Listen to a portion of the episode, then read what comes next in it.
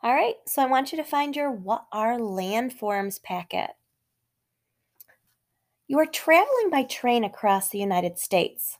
Along the way, you find many different landforms. Sometimes the train climbs uphill, but after a while, the ground is flat. Other times, you go downhill. What are the names of these landforms? Hills and mountains are two types of elevated landforms.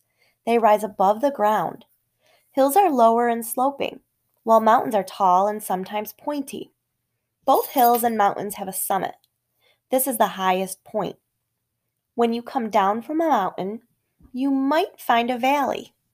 This landform takes the shape of a V or U. They are often found between mountains and hills. Valleys form when a river, stream, or glacier cuts through the land. Flat land areas are called plains. They cover one third of the world's land. You can find plains on every continent. They are often covered in grass. However, Plains may also be deserts or covered in forest. Deserts are very dry areas of the world. Many of them are hot, like the Sahara in Africa. Others are very cold, like the desert in Antarctica. Very little snow or rain falls in deserts. In fact, less than 10 inches of precipitation falls in one year.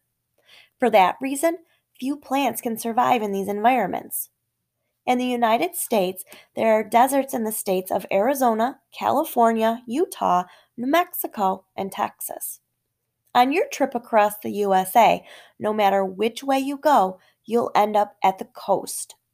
The coast is land that touches the ocean or sea. Sometimes the ocean surrounds three sides of a long finger like piece of land.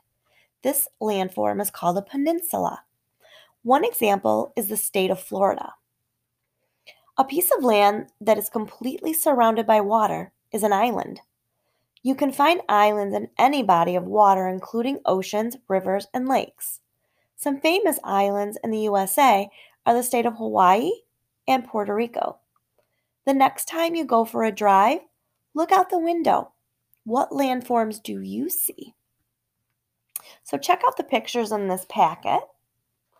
And then I want you to get your notebook out and I want you to find all of the papers that go along with this. And we're going to make your notebook entry together. So I'll see you in a few minutes.